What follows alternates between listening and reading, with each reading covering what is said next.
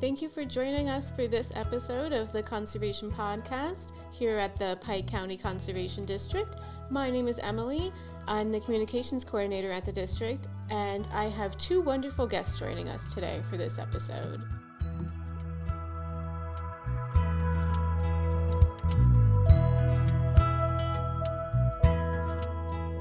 I'm here with Garrett and Logan from the PA Department of Conservation and Natural Resources, or DCNR. Do you guys want to tell me a little bit about your role at DCNR and what you do there? Yeah, so I'm Logan. Uh, I'm a service forester with DCNR.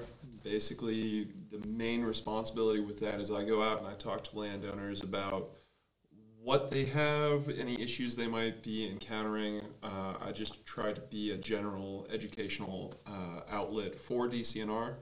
Um, and then those the questions that we get there is it's pretty much anything from forestry to you know, hey, my yard tree is not doing well. Could you please come take a look at it and let me know what it has going on?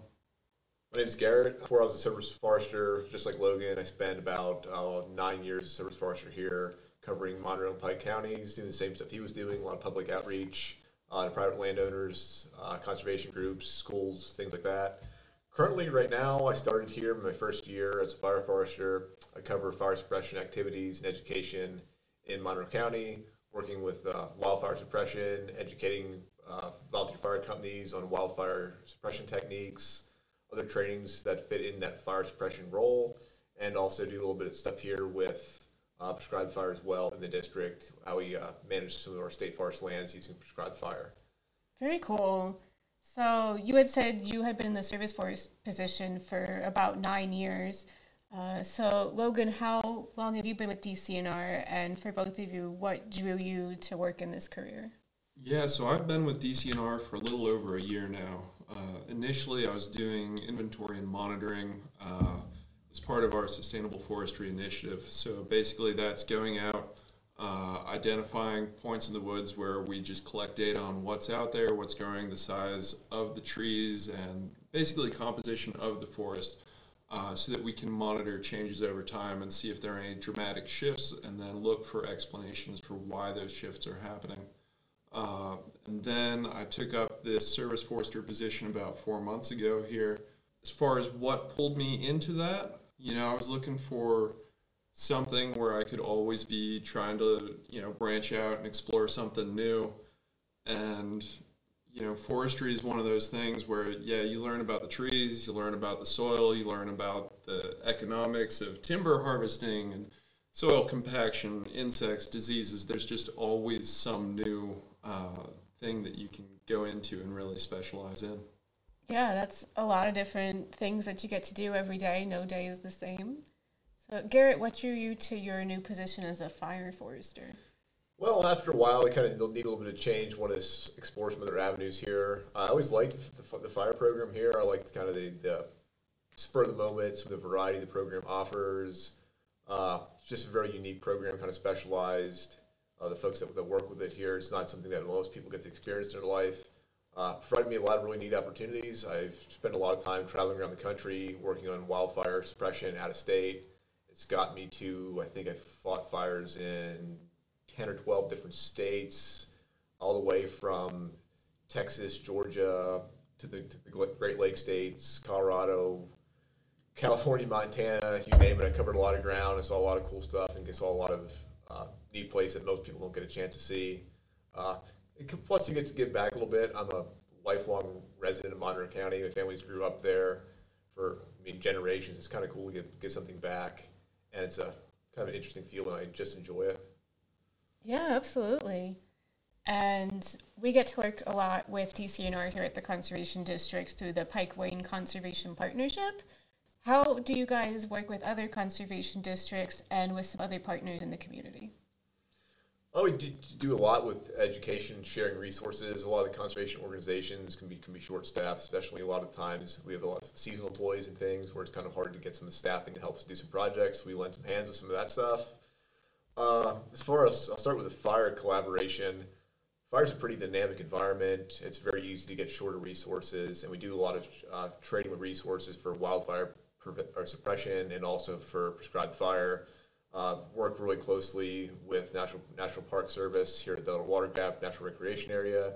They help us out with a lot of wildfires, prescribed fire, and we try to help them out as much as possible ourselves. Uh, sometimes we get involved with fish and wildlife, some of their uh, refuges they have in wildfire suppression, and uh, Nature Conservancy, Pennsylvania Game Commission also work with those folks quite often as well. So it's kind of neat to be able to work with different agencies, uh, share resources, get a lot of training. One of the really nice things is to work with different people is you pick up a lot of different techniques and ideas that maybe you haven't thought of in your group, your organization. Really gives you a lot of uh, a lot of good things to, to, to look to improve your organization. Pick up a lot of very good things. As far as the more the, the traditional like forestry aspect, managing your timber, uh, with the service forester role, you, you do work with a lot of different organizations. Probably the one I work with the most is Natural Resource Conservation Service, NRCS. They're part of the U.S. Department of Ag, and they have a lot of cost share programs for landowners to manage their woodlands, for t- timber, for water resources, for wildlife. So I spend a lot of time working with them and helping them administer the programs. Uh, various conservation groups worked with Lackawanna Conservancy a bunch, Pike County Conservation District, Monroe County Conservation District, doing all kinds of s- school programs, activities, summer camps, those sort of things. Uh, spent a lot of time doing that sort of thing. Pretty heavy in the school program, educations as well. A lot of teachers have like a, a forestry or environmental class, and we do a lot of in the classroom training with that, kind of showing the students what we do as a, as a career. Uh, Bureau of Forestry manages 2.2 million acres, and we have tons of different ecosystems we manage, tons of different roles and jobs we have. So a lot of times, students are looking to get into conservation, they really don't know what kind of jobs are out there, and kind of go there and kind of show them, hey, you like doing this kind of stuff. There could be a job in it for you, kind of give them a little bit of an idea of who we are, what we do. That's pretty important. Yeah, that's awesome. So you both work with and learn from a lot of different partners in the field and also get to travel to lots of different places in the area. So have you come across any really cool forestry or ecology facts? Do you have a favorite fact?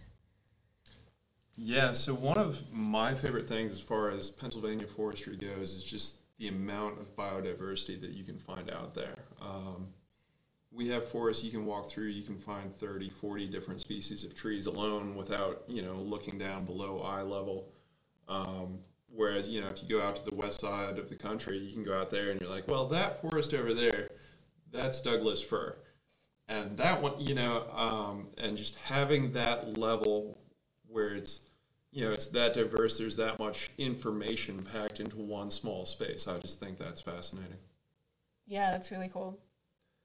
One of the neat things about Pennsylvania ecology here in forestry is the kind of forest we think we're out here used to seeing out here growing up our whole lives looking at is actually not a forest community we really had historically in Pennsylvania. Uh, we never really had these forests that are so heavily dominated with oak and hickory species. A lot of it's just a result of past land use. Most people don't realize it, but almost all of Pennsylvania has been clear cut a number of times. Between the first European settlers in probably 1920-ish, 1940, depending where you are in the state. So the forests we have here, mixed with those, cutting cycles and all the uh, wildfires we had, actually really made this oak hickory forest that we had, did not have. If you would have went back to say 1700 or before that, our forests had a lot more uh, late season species, which more of the white pine, hemlock, beech, sugar maple, things like that that can really tolerate a lot of shade, more of the longer lived species. So this oak hickory forest that we think is a normal part of Pennsylvania really hasn't existed within uh, any time out of any time more than 100 years ago. You really want to saw these kind of forests. So they're pretty much new. Uh, we're trying to manage forestry for something that's not really a natural part of the landscape. It's something we created of past land uses with clear cutting and fire. So we're trying to really manage for a lot of things that maybe Mother Nature doesn't want to do all the time historically. Yeah, that's really interesting. And I don't think it really gets talked about very much how the forests we see today are so much different in Pennsylvania than in the past. And it's difficult to think about it and visualize it because it's been like this for about a century. Nobody has really experienced that prior. Yeah, forestry in Pennsylvania, or really should say North America, is a pretty new science and field. Uh, Europe, they, they, they can track some of these these histories, some of these forest stands back hundreds and hundreds of years. Here, we really haven't really been really trying to successfully regenerate our forests and really take care of them uh, since, I mean, the last 80, 100 years, probably we really had to really care about what's going to happen to the forest. a lot of that really kind of showed up around the uh, Great Depression, CCC errors. Uh, there's a real concern we were going to run out of wood products. That was a big concern. Everything was made of wood back then. Uh, houses, people used it a lot, a lot for fuel, shipping, all that kind of stuff. We didn't have as much reliance on uh, plastics, steels, engineered materials. Uh, there's a real concern we're going to run out of wood. So then we start to really look at the forest and say, hey, what can we do to manage these? What can we do to make them healthy? And also at that time, we had a lot of issues with erosions, wildfire. People saw the issues with uh, water quality. So a lot of that brought on even our agency, which really got started, which really started as a fire prevention agency, really is what, what we started as. And then we really started to, to morph more into this uh, forest management agency as time went on. Yeah. So Northeast PA in particular has a lot of unique geography and topographic features because of the recent glaciation that we had just ending about 10,000 years ago. So, how has that affected our forests and what we see today compared to some other areas? Yeah, so in this area, um, really, if you look at kind of the soil composition, it's pretty different from, say, the center of the state, where you know you have big, wide valleys and uh, you know perfect places for farmers and fields out that way. Whereas here you have rock. Um, rock, you know, it kind of gets a bad name in a lot of way, but it's it's what's here. It's what we have, um, and so you end up with these. Uh, much smaller hills than you would see in other parts of the state, and it kind of creates these neat little stands that are maybe a little more isolated than you would see in different areas. Um, kind of going through the, the state, uh, in my inventory position this last year, I think you know I didn't really see much American chestnut, but here there are just little pockets of it all over the place, and whether that's the nature of those small valleys where you know maybe it was a little protected it didn't get the fungal blight that other areas did and they were just able to survive or you know whatever is causing that uh, you end up seeing just pockets of very different things within one mile of each other, whereas in other parts of the state, it's kind of it's a little more homogenous as you move around. Right. Yeah, to really add to what Logan said there is I've traveled to I think it's 42 or 43 different states. I'm gonna I'm gonna say that Northeast Pennsylvania, Pennsylvania as a whole, is probably one of the most diverse diverse ecological sites that I've saw in the United States it's uh, pretty incredible. Like especially here, you look at the, the, the, glaciers and a lot of the other land influences we have. Eastern side of the, of the state here, we have Delaware Delaware River. We have a lot of those alluvial plains there. Really good high quality soils. We get to the glaciated areas that the glacier either a scraped all the soil off, left a rock, uh, left little pocket wetlands all over the place. Which Pike County is just full of swamps that are that are relics of this where the glaciers stopped uh, with, where the glaciers did stop some of them, we have just big pockets of this fine sand and gravel where you can just dig for 30, 40 feet sometimes and just have this small little light sand and cobblestone, uh, which makes a lot of different uh, vegetation types that want to grow there. Some places you can go and have really nice black cherry, sugar maple, red oak, and you can go quarter mile away and just have a dry, barren scrub oak, white oak, black oak, chestnut oak kind of dry ridge. Uh, the, the the Pocono Plateau comes down to. There's a lot of different geological functions or formations we have here. We ridge and valley as well. So we have a, lot, a big melting pot of, of, at least three, four different land uh, categorizations, different past geological histories, and it creates a very diverse ecosystem. Uh, can change very rapidly. Yeah, I'm sure anyone who has tried to plant a garden or some trees here knows how rocky the soil can be. Um, and we see wetlands all over northeast PA and in Pike County especially. So we could definitely see how our forests have been shaped by that.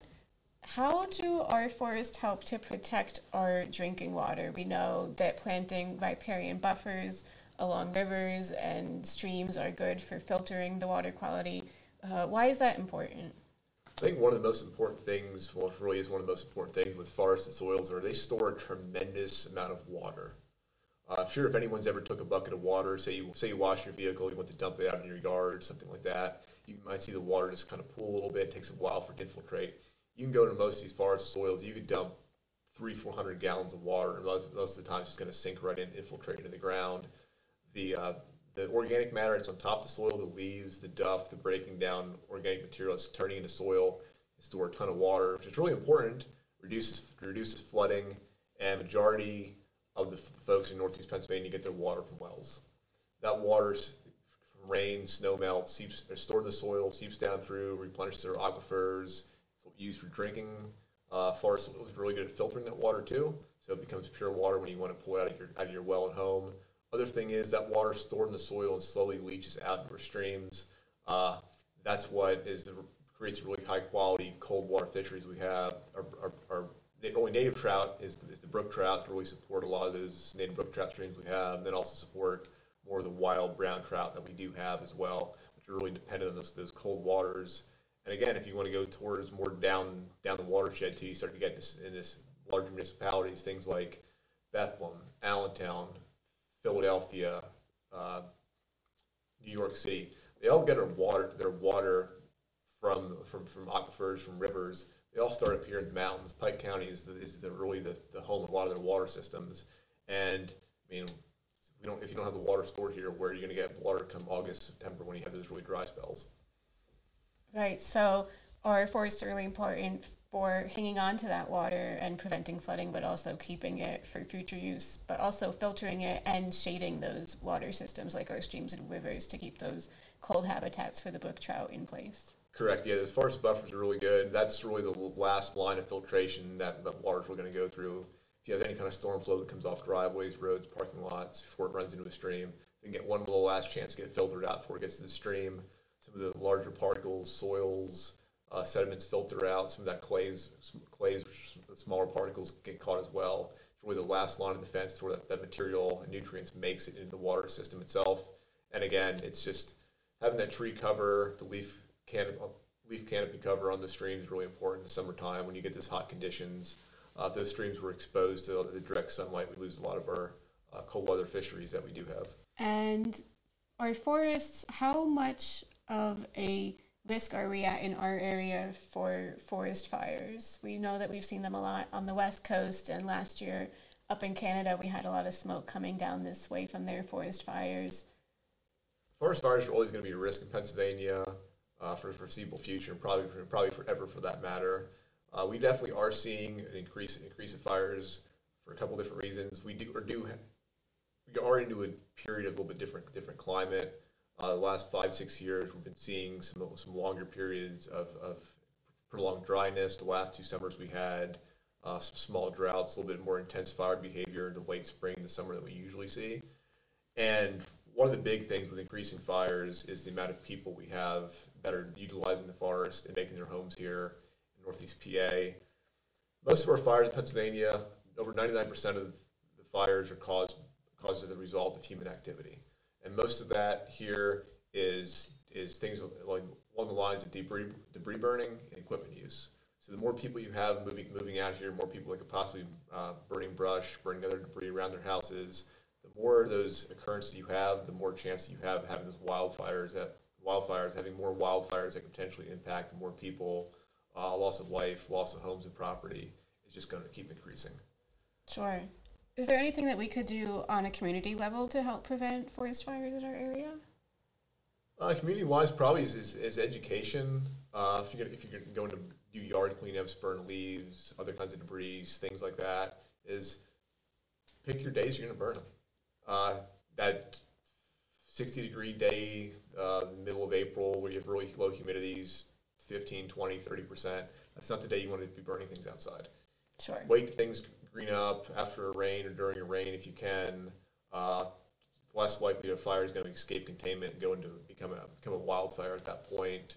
Uh, you're going to you're to do any kind of outdoor burning. Make sure it's in areas that's that's free of fuels that can potentially uh, carry the fire into, into, the wild environment. Uh, place where you have green yards after it rains, use hoses, things like that. Watch the weather is, is a big one. I think it's just a lot of it too, which is education. It's just people really don't think a lot of times that a small little can just be burning a bag of trash in, in a burning barrel in your backyard. One or two little embers can go, I mean, hundreds of yards sometimes in the right conditions and land. One little ember starts starts a fire and just really gets out of hand pretty quickly.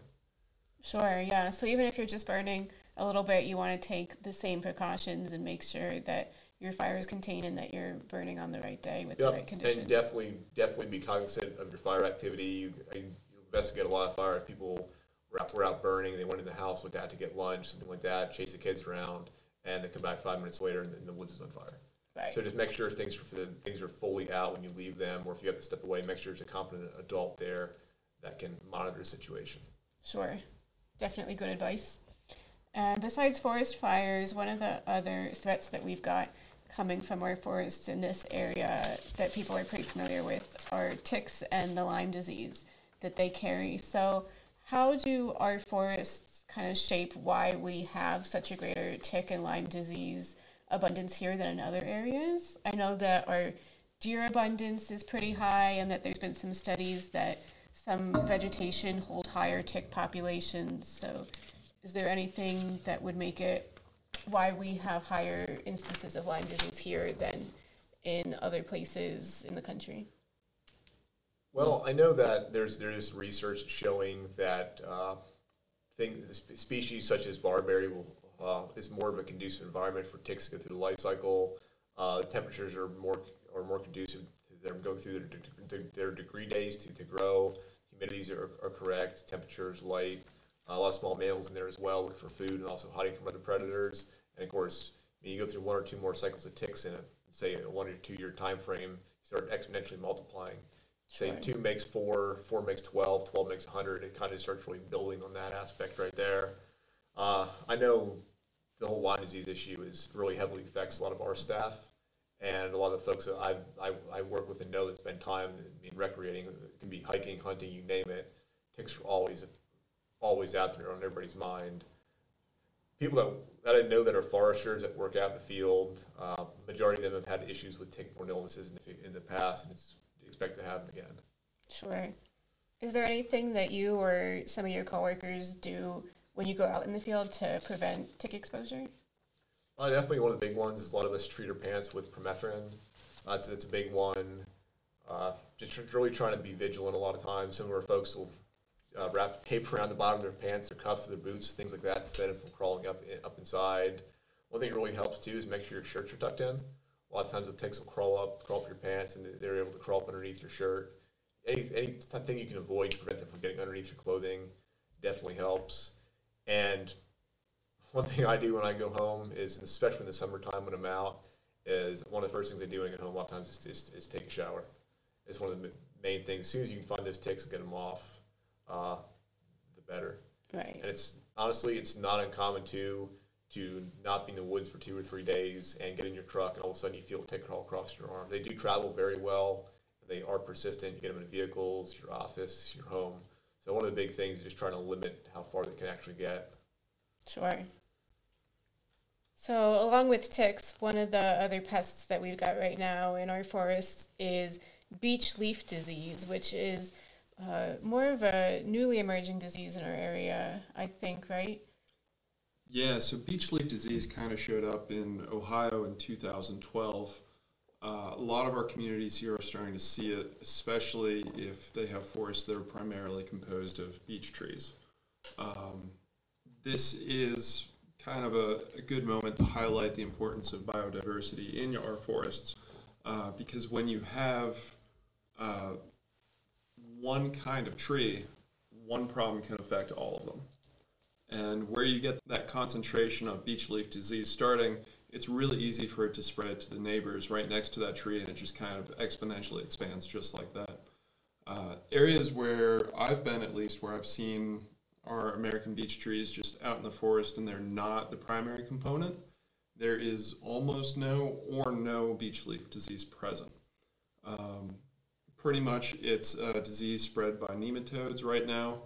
Uh, and they're still doing a lot of research into it. I know that down in, I think it's Nolde Forest down near Harrisburg, or uh, sorry, by Reading, they're doing some research now trying to figure out some ways that they can treat it, but it's all still very preliminary and we haven't figured out any kind of permanent treatment. Okay. Could you clarify what a nematode is? Yeah, so a nematode is uh, basically a something on the bacteria level, 100 microns long, you're talking less than a hundredth of an inch in length, much, much less than that in width. Um, you're talking about something that you know you might have it on your hands, you might not. Uh, pretty much without chemical treatment, it's pretty hard to you know wash equipment and be sure it's not there. Sure. So we talked about Lyme disease, beech leaf disease, and wildfires. Do you see one big threat facing Pike County's forests that you would say like we should be the most concerned about in our area? I, I, I think probably the there's probably two things I'd say that are really big threats. One of the ones uh, is pr- probably the most noticeable people is a lot of development we're having. Uh, our forests, as far as trying to really manage them, is really becoming hard to do just for the fact that how subdivided and how much of our forest is getting broken up. Uh, it's easy to, shouldn't say it's easy. A lot more options to manage a forest that maybe is 150, 200 acres in size. Just use, just using those, those numbers uh, you start breaking that down to smaller parcels to two, three, four acre lots, if not smaller. You lose a lot of connectivity to really manage for a lot of our species that use larger, larger territories. A deer, you use a uh, home range is over a mile and a half. Bear, I think, is 20 miles. So you're trying to manage for a species that moves around the landscape like that. How do you manage for a species that does that if you can only control maybe two or three acres, whatever happens in that. It makes it very, very hard to manage for the species that use those larger territories. Uh, they have to be mammals, things like other, other bird species, grouse, turkeys, all that stuff uses different home ranges, different different forest habitats throughout the year, and it's really hard to uh, manage for those species. It's a lot of hard. It's hard for those species to stay in the landscape that are, I mean, have low reproductivity. Using examples, turtles. How far does a turtle really go? turtles have really hard issues with roads, things like that. So you start breaking this landscape. So a lot of those animals that are slow moving, aren't very mobile, have low rec- reproductive rates. It's really hard to manage for you these smaller smaller parcels. Adding to this to, to, that issue is also the issues we have with deer. Deer is probably the, the if not one number one, but probably the second biggest issue in Pennsylvania. High deer numbers really impacting our forests. You go a lot of areas uh, especially around the developed, developed tracks where you cannot find uh, any kind of regeneration. When I uh, say regeneration, I mean uh, tree seedlings. If you don't have seedlings to replace trees that say die in a forest fire, ice storm, wind damage, what's going to replace them? The answer usually is then is invasive species. You have a lot of things: Japanese barberry, knotweed, mile a minute, olive, you name it, the list goes on and on. These invasives are starting to replace a lot of our natives and really starting to overtake our forests. So I'd say the biggest concerns is that uh, forest fragmentation with, with, the, with, with increased development, and then uh, the deer working in conjunction with invasive species is the second biggest one. Sure. And so forest fragmentation, like you had touched on, really leads into habitat fragmentation for our wildlife. And so if they're not able to cross roads or housing developments that can lead to things like inbreeding when they're not able to have a gene flow going across populations and can have uh, tumbling effects into things like uh, their immune systems. And because if you have inbreeding in a population, it's difficult to have an immunity if there is a disease or something that pops up. And so it's important to have gene flow across populations so that you can have uh, adaptations that might arise for things like resistance to a disease so that if something were to hit a population, it wouldn't knock out the whole population. Exactly. Like fragment, fragmented populations of any kind of species are very vulnerable. Uh, any, any, any, anything, any kind of disease, hard winters, droughts like that, uh, population can be severely impacted and wiped out pretty quickly. It's good examples. You start looking at a lot of the western states, a lot of the elk and mule deer, they're migratory.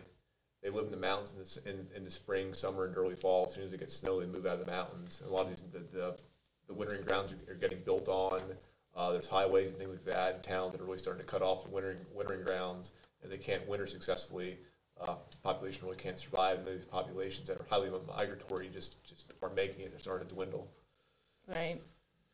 And so our deer population around here, which you had mentioned, is uh, really kind of growing out of control. And I think that part of the reason it's so bad around here is because they've lost all their natural predators, right?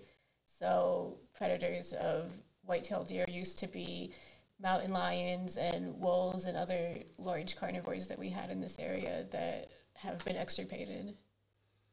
Yeah, besides really besides people hunting and, and car accidents. There's really not much to really praise on deer besides uh, coyotes will, will, definitely prey on deer, especially especially fawns. And if you get uh, deep snow where deer aren't, aren't as mobile, uh, coyotes have a pretty good advantage. And black bear, believe it or not, will actually uh, prey on the fawns as well. But just really not having that link there with the, the more the apex predators, which we used to have, the, the, the gray wolf and also uh, the mountain lion. Like that's two big natural predators that aren't really there. And I mean, part of what we have around here is we have a lot of people that feed wildlife too. They concentrate deer in higher numbers like that. Uh, the deer know when it's hunting season, a little bit of pressure in the woods. They go to these safe refu- refuges and they stay there, and then they come out and they, I mean, really start impacting a lot of our forests. Sure. Logan, do you see any big threats facing our Pike County forests? Yeah, so I mean, right now it's kind of the the death by a thousand cuts, right? You've sure. got all these small stressors that are kind of adding up. You have disease, invasives, displacement, fragmentation, um, and then you know, like we have foresters, loggers, people in the industry trying to do you know scientifically backed, healthy forestry to get things where we want them, and then well well intentioned people coming into the forest and interfering with those operations, trying to you know with the best of intentions. Uh, stop those operations from going on. Um, and sure, yeah, I understand that cutting down a hundred year old tree is hard for some people to see. Uh, but realistically, that tree is it's hitting a point of decline. It's going to get hit by invasives, and we can either do that harvest at a point when regeneration is optimal, and there's a good chance we're going to get those oak trees to grow up, or we don't, and that old tree dies, and there's nothing to take its place except that Japanese knotweed we took we talked about um, so really, you know, that full circle, that kind of comes back to the uh, service forester position of public outreach and education and try and say, you know, there's a time and a place for it, and, and we do the best that we can to uh, make things healthy. Yeah, I have one more thing to that, Logan. Too, you mentioned about, I mean, different, I mean, I mean, forest management, which involves usually managing some kind of cutting, prescribed fire, something like that, to really change the forest composition. One thing people don't realize is that every species has a niche, has a little a little habitat, a little habitat age class where it wants to live at a certain point of its time or for its whole lifetime. A lot of our species that have these use, utilize these young forests, which we call the early successional species, things like grouse, woodcock, goldwing warblers, uh, cottontail rabbits. Those sort of species need to have that young forest. That young forest is usually defined as anything over under 25 years or so, generally speaking. And without having those younger forests, we lose a lot of those species. We hear people talk about all the time. I spent a lot of time in service forests and working with a lot of these hunting clubs up here that have been here for 125, 140 years, some of the older clubs here. And people that are, I mean, this, this point in their life now are 60, 70, 80 years old can tell you stories about how they used to go out with their dog and they could flush 50, 60 grouse in an afternoon. Now the guy might go out with his, his, his pointer and he might find one or two two grouse. That's it within the whole day. We can't get the species back unless we have a younger forest where they can actually survive. So we need to have that mixed age class forest on, on the environment. We're spending a lot of time trying to do that on state forest here. We're trying to what we call balance our age classes. We're trying to get all age classes of forest, say anything from year zero, where we're just cut right now recently, all the way to stuff that we're going to let as long-term reserves that might be allowed to get 100, 150, 200 years, or maybe not get touched at all. So it's really good to have the different age class forests in the landscape because uh, a lot of species really depend on that. Yeah, absolutely. And Logan, you had mentioned when you had said that we're kind of facing a death by a thousand cuts, a lot of different uh, threats piling up and making it difficult for species to survive that there's a lot of scientific research going on that is backing DCNR policies and procedures. So, are there any new up and coming strategies that you guys are starting to use at DCNR or um, will be using soon in the future that you're excited about? Yeah, so kind of to start and put that in perspective, um, if you think of the forest kind of in agricultural terms, you know, your oak trees might take 80 to 90 years to grow up from seedling to that full sized adult before it starts going into decline. Um, and to look at things a little differently if you were to talk, talk to a farmer who grows corn. You know, 40 years of harvesting corn, you get a lot of experience. You know within a year or two whether something's working or you have consequences. Uh, forestry, you know, you could work for 30, 40 years and you haven't seen, you know, the second, third generational consequences of what you're doing. Um, so honestly, everything within the last 100 years is still, you know, in perspective, new in some ways. Um, we have a good idea of what is causing regeneration or what is impeding regeneration. Uh, but as far as what might have negative effects on, you know, genetic composition or wood quality in 80 years, you know, a lot of the results of new stuff that we're doing kind of has yet to be seen. Um, that being said, we do have a bunch of different things that we're doing now that, you know, 100 years ago, they just weren't common practice. Uh, we're doing shelter wood cuts, which is where, when regeneration is good, we'll harvest a majority of the trees, but leaving some spaced out. And what that does is it allows uh, regeneration in the understory that likes to grow in the shade to kind of become established before we do anything else. Uh, in areas where we don't want, say, uh, birch or beech to move in, and we want oak to do that, we'll do that shelter wood oak because what oak will do is it grows down before it grows up. It gets a really established uh, taproot and root system going because historically it is adapted for fire. And you know, if it was competing with birch and beech and everything else, and birch and beech grew over top of it, and we suppressed that fire, then the birch and beech would just continue to grow up, the oak would fall behind, and it just wouldn't keep up, competitively speaking. Uh, we're also doing fencing, which, you know, 30 years ago, if you didn't do fencing, you just had dirt. That's what you were growing there. That's, that's the truth of the matter. Um, some areas we're finding that if we do a large enough harvest, there's simply too much there for the deer to just devastate it. Um, so, you know, maybe doing a larger harvest is, you know, beneficial in the sense that you don't have to put in a fence in those areas. Uh, there are some really great photos out there showing, you know, we put in a fence, we waited five years, we came back. Look at the left side of the fence versus the right side of the fence. Right side of the fence will have 12 foot tall saplings in there and everything's looking great. Left side, you've got a handful of ferns and just about nothing else. Um, there are all sorts of different things going on right now. Uh, always new studies coming out, and you know, it's it's one of those things where a new study comes out and you have to look at it and you take the information for what's there, but you also have to be critical of it because you don't know what the long-term consequences are yet. Yeah, add to that, we, we do put a considerable amount of time and, and, and time and money into uh, trying to trying to, trying to do, research, try to uh, figure out new treatments, uh, working with our partners to try to figure out what's the best route moving forward for, for mean for forestry in general in Pennsylvania. Uh, there's always new things on the horizon.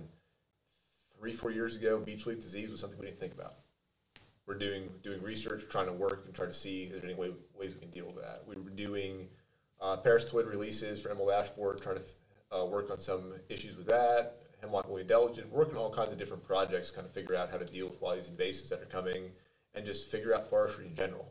Again, forestry is ever evolving, ever changing. It's not stagnant. Logan made a good point. Like you can do a lot of rotations of corn and soybeans, try to figure out new hybrids, figure out what works, select for genetic diversity you would like to have.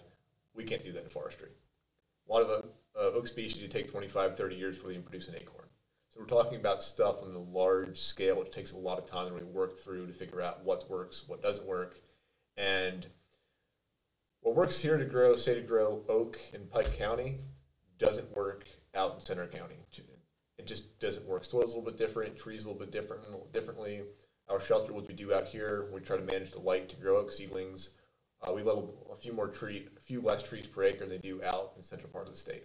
It's just what works here, and a lot of that here is is, is trial and error. You, t- you take research, you take take the guidance from from the experts, and you see if it works, it doesn't work. If you got to tweak it a little bit, uh, again, just based on local factors is a big thing, and you will have failures. Sure. You will have failures, but you hope your successes uh, outweigh the failures. And you can do everything right. You can do a shelter wood sequence. You can have really good regeneration.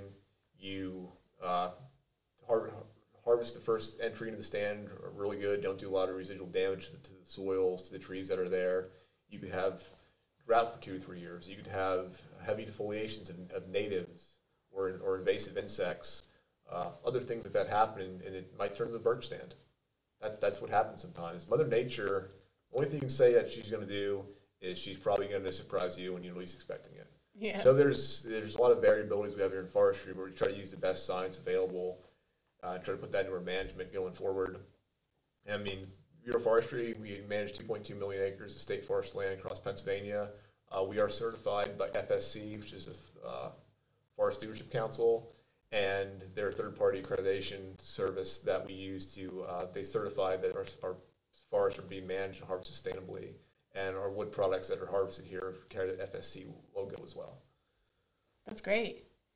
And so DCNR manages 2.2 million acres, which is just an unimaginable amount. But a lot of our land here in Pennsylvania is privately owned and managed, right?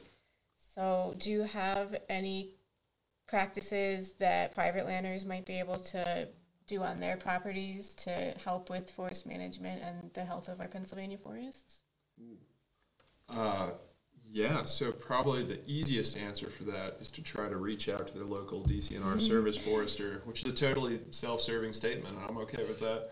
Uh, but I mean, seriously, it's free. It's, we're not going to charge you for it. It might take us a couple weeks or a month or two to get out there. That's that's the reality.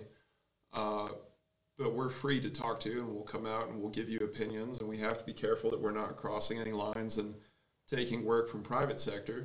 But what every landowner has is so unique that trying to give blanket statements from the comfort of my chair right now is uh, it's dangerous. I'll put it that way. Sure, yeah.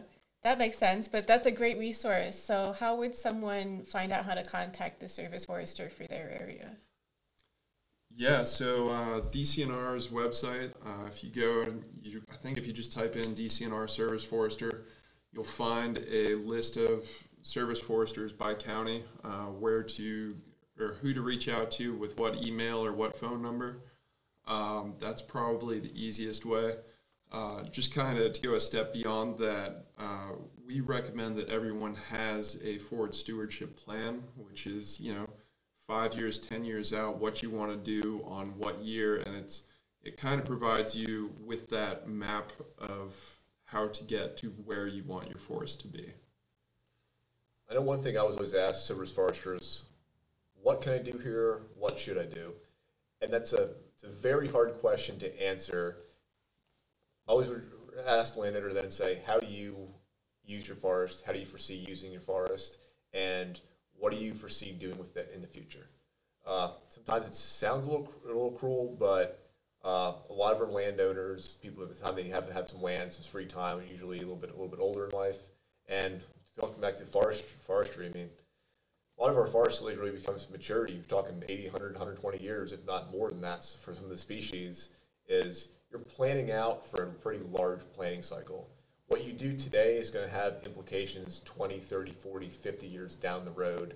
And it's not like it's not like a cornfield where you just doesn't work one year, you can try a different hybrid the next year, try planting corn somewhere else, plant soybeans there instead if you go and really jump into something and not really investigate and don't really want to, I should say, don't really, not if you don't want to, but if you just kind of jump into something kind of hap- haphazardly, you can really change how you're going to use your forest and how you're going to be able to manage that going forward. It's really easy to do a lot of damage to your forest. It's really hard to correct that damage and bring it back to a state that you'd like to see it at. So a lot of times it's better better to go slow, really think what you want, want to see the forest. Uh, and there's again, there's opportunity cost of everything. If, if mean, if you own 30, 40 acres, you want to make some uh, early successional habitat, you want to some, possibly some grouse, turkeys, hold some more game like that, you're probably going to lose some of the aesthetic value you had of the land before. It's it's always it's always a, it's a always a give and give and take on forest management. It's really good to have a plan how you want to use your forest. Maybe not just I mean six months down the road, but also three, four, six, eight, ten years. Because what you do today is really going to shape the way your forest develops. Sure. And so having a, a service forester come out to your property is a great way to make one of those plans and to have an idea for how your forest is going to look going into the future. It's a great it's a great place to start the conversation. There's landowners here, service forestry we've worked with. There's records in our office going back 50, 60 years, if not longer. Uh, start relationship. Service forestry, we like going out, like meeting people, talking to people.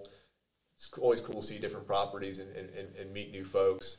Uh, more than happy to come out there if you have you own a half acre, you want to talk about trees in your yard that are, that are, that are declining in health, all the way up to if you have a couple hundred acres uh, to work with, want to do some larger projects. All that stuff fits in our wheelhouse, and we're more than happy to do that.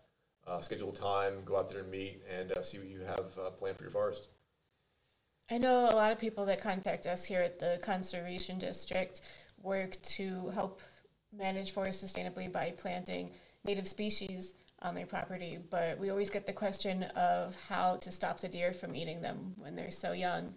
Um, and so some people have a few hundred acres where might, they might be able to do deer exclosures with fencing, but people that only have an acre or less um, might just be looking for trees to plant in their yard that don't really have that capability. So do you have any recommendations for that? Yeah, the deer issue is, is really complex. Sure. Um, just, we'll start out with, with, with, with smaller landowner working more around your house, and things like that. Um, there's two things you're gonna have an issue with, with deer plantings a lot of times is the deer gonna the buck are gonna rub their antlers uh, at the end of usually the end of August, trying to get the velvet off. and keep rubbing that through the rut. So you have the deer damage done by rubbing antlers, and you also have the feeding damage as well. One thing you, you can really make your life easier if you get larger larger species. Say you want to plant a maple tree, one that's an inch and a half, two inches in, in caliper. Uh, you all you have to do at that point is protect the tree's bark from getting rubbed by the deer. Simple little tree guards you can pick up. There's some pretty good ones that are, are black plastic. They're reusable. You can take them off and the tree gets bigger. They, and, they, and they're uh, perforated so they get light to go through and they get air as well. Uh, tree that inch and a half, two inch diameter in size is going to have its canopy above where deer can browse. So you're not going to worry about the deer browse issue. If you get smaller trees, you're going to have to either A, build, build a substantial fence around them so the deer can't get to browse them, or uh, use uh, tree tubes as well, where you protect the trees growing up until they get large enough to stand on their own. Uh, that really makes it hard. Deer are, are very genius at finding ways to eat things. Sure. Especially too, uh, if you protect a tree up to say five, six foot in height, so the canopy's above the deer's browse height, and you get a foot and a half, two foot of snow, you get a crust on it. What happens? The deer, the deer stands on top of the crust, and pretty soon now the deer can browse it again. So it's a really hard thing to to fight against sometimes. And for larger forest landowners, uh, one of the big things you can't really stress enough is is is hunting deer. Is the big one. I don't think in a lot of these areas you can you can hunt enough deer to really have a big impact. Uh, there's just so many around, but the less deer we have in the landscape, the healthier forest is going to be in general. Right. Yeah, I know when people always ask me about the deer, I always say that they're very good at acclimating to whatever you throw at them, and if they're hungry enough, they'll eat anything. But definitely the tree tubes uh, are a way to try and protect those young trees until they're tall enough that they can't eat off the, the top of the browse there. Exactly. Yeah, the deer the deer numbers we have here, the, amount of deer we can carry on an acre is is a lot less than a lot of the numbers we have here. It's not uncommon to find places that probably have 20, 30 deer per square mile, when our forests could probably support probably under under 15 or a dozen. So you can really see the amount of deer, the amount of damage deer can do, especially when you think of a deer can eat over five pounds of browse a day in the wintertime. It takes a it's a big pile when you start taking little little little buds and branch tips to make five pounds. Now think of that a deer doing that all winter long, and now extrapolate that to 20, 30 deer. You can really see the kind of damage they can do over the course of, of a few years. Definitely. So we talked about a lot in the past little less than an hour. Is there anything else that you'd like to share? Yeah, so forestry is one of those things where it's uh, it's kind of the Alice in Wonderland, the Cheshire Cat thing, you know, like, well, what do you want to do with your forest? Well, I don't know. Then it doesn't matter what you do, uh, unless you define what you want, what you, what you want to look like, the function you want it to serve. Um, it's just kind of kind of do whatever it's going to do. Um, and we can do our best to redirect that into a direction that we want it to go. Uh, but it's not always going to go in our favor. Um, and that kind of leads us into another direction where, you know, there's this growing idea that, well, if I just Google enough, I'll find the answer and that'll come up with something. And that results in decision paralysis. And, well, that's a whole different problem because now you're deciding to do nothing. And if you want to do nothing, that's fine. And if you want to do something, that's fine too. But just know that at some point you either have to decide to do that thing, to change it towards the direction you want it to go, or you should make the decision to do nothing, and that should be your active decision. Uh, but pretending that there is going to be that magic answer out there somewhere, uh, I think we're just playing make believe at that point. I'll have two things to add. Build on that a little bit. Logan said, prior to service forester in nine years, the thing I've recommended the most to landowners, either wholly or in conjunction with uh, some more recommendations for their land, is treating the invasive species. That's a really big one. It's it's hard to go to any woodlot and not find something that's not native to be there. You go to any area that has a little bit better soil, a little bit more, more moist, uh, especially you get down by a stream, you're going to find things. Japanese barberry, knotweed, mile a minute, multiflora rose, autumn olive, buckthorn, you name it, it's all out there. Uh, it's probably the best thing you can do as a landowner really to start is to get that stuff controlled. You do any kind of any kind of cutting, planting work, you're going to be fighting those species. So as soon as you can get those those non-natives off the landscape, the better your forest is going to be. And if you go out there and cut way too many of the red oaks that are out there, you get some problems going forward with your forest. But if you go with your property and wipe out every single Japanese barberry plant that's out there, you you hurt nothing. You're gonna 100% have a chance at helping your forest. That's probably the easiest thing landowners can do. And it's one of those things you hear these stories of landowners that, hey, I used to walk down this path 15, 20 years ago to the stream. I can't even get down there. It's this giant sea of barberry right now. I don't go down there anymore. It pokes my pants. It cuts myself. If you can go out there, you can knock that barberry back uh, get reclaim your land and get a chance to enjoy the stream, you can really see the, the fruits of your success. It might take, through a shelterwood process, 15, 20 years to get an acorn crop established where it becomes seedlings that are big enough and healthy enough to become a new forest for more cutting activities to follow.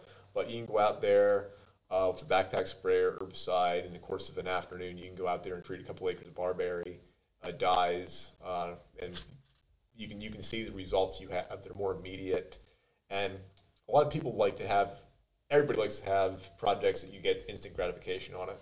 Some of these forestry practices take years to show, see the results, but if you can go out there and spend an afternoon, kill a bunch of barberry, you can see the results pretty darn quickly.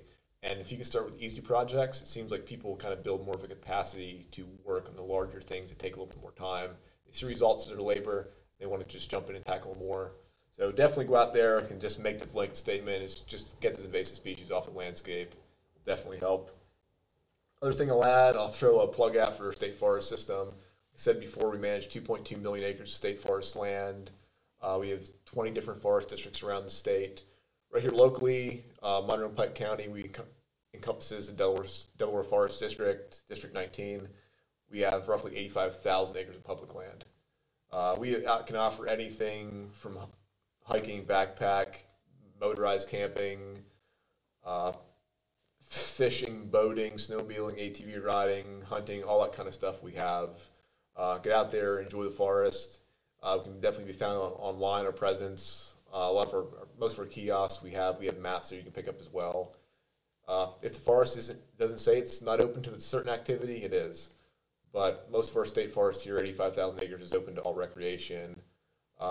That's that's permitted in the state forest. So go out there, find a trailhead, go explore, and enjoy yourself. Great, thank you. So, thank you both, Logan and Garrett, for talking with me today and for covering lots of different forestry topics.